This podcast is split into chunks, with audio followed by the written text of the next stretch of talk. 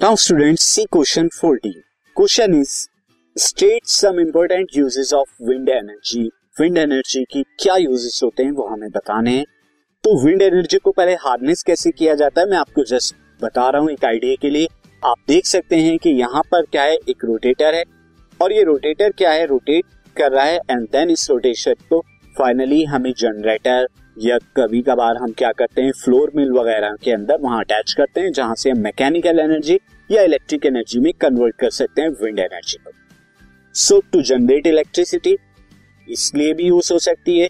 To grind the wheat in flour mills यहाँ पर क्या कर रहे हैं विंड एनर्जी को आप मैकेनिकल एनर्जी में कन्वर्ट करेंगे to grind the wheat in flour mills और या फिर to run a pump to draw water from the ground ground से वाटर पंप करने के लिए भी आप विंड एनर्जी का यूज़ करते हैं। अगेन विंड एनर्जी को मैकेनिकल एनर्जी में कन्वर्ट कराया जाएगा। तो ये कुछ ज़रूरी इंपॉर्टेंट यूज़ थे wind energy this podcast is brought you by Hubhopper Shiksha Abhiyan अगर आपको ये पॉडकास्ट पसंद आया तो प्लीज़ लाइक शेयर और सब्सक्राइब करें। और वीडियो क्लासेस के लिए शिक्षा अभियान के यूट्यूब चैनल पर जाएँ।